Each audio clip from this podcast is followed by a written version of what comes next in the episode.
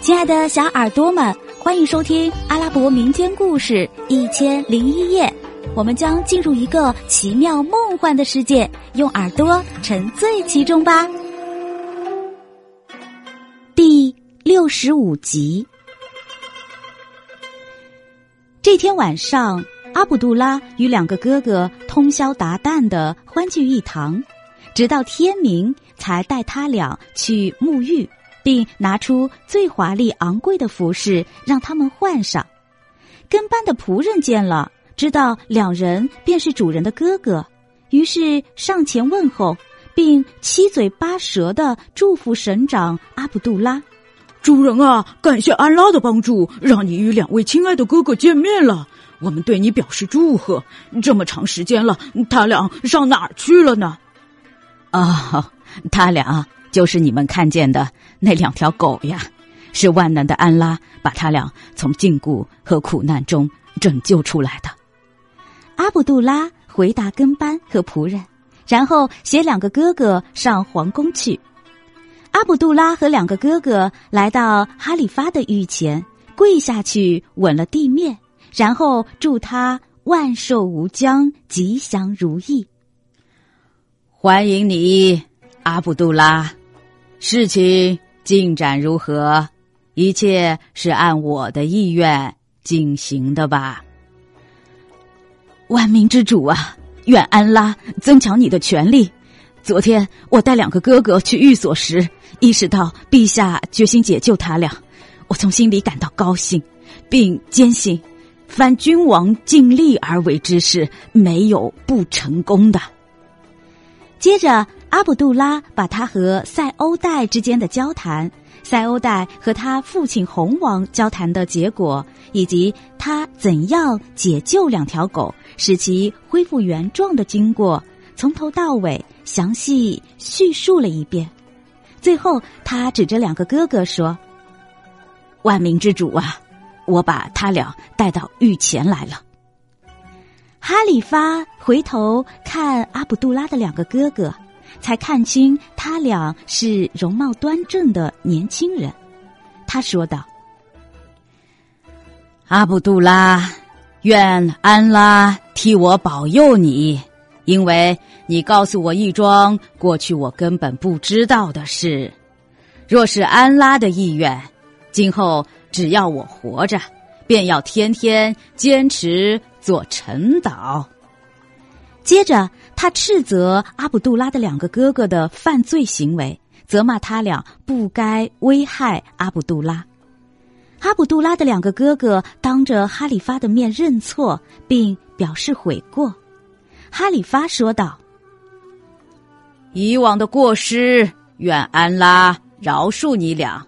现在你们弟兄之间互相道歉，彼此宽容吧。随后他吩咐阿卜杜拉，阿卜杜拉，让你的两个哥哥做你的助手，好生保护他俩吧。同时他还嘱咐阿卜杜拉的两个哥哥好生服从阿卜杜拉，然后重赏他们，并打发他俩一起返回巴士拉。阿卜杜拉带着两个哥哥离开巴格达，浩浩荡荡地返回巴士拉。省长阿卜杜拉回来的消息很快传遍了整座城市，人们赶忙将全城装饰，官吏绅士争相出城夹道迎接，盛况空前。人们高声欢呼祝愿，都替他祈福求寿。阿卜杜拉把大量的金币银币撒给人群，以示感谢。人们的欢呼祝福声此起彼伏，大家把爱戴情绪和视线全集中在阿卜杜拉一人身上，对他的两个哥哥却不屑一顾，致使他俩因现生计，产生怀恨心情。阿卜杜拉觉察到其中的隐情，为防患于未然，不得不竭力讨好迁就他俩，但适得其反，这反而增加了他俩的憎恨和嫉妒。阿卜杜拉无微不至地关心两个哥哥，按要求给他两人各物色了一个大家闺秀为妻，并配给他们每人四十个奴婢，还给每人配备了一支以五十名骑兵组成的卫队，让他们过着入则婢仆成群，出则戒备森严的官宦生活。此外，还给他俩指定管辖地区，发给他们高额俸禄，指定为亲信的属僚。阿卜杜拉遵循哈里发的命令，一边委以重任，一边关心和照顾两位兄长。他时常语重心长地开导他俩说：“两位兄长，我和你们是亲骨肉，彼此之间毫无差别。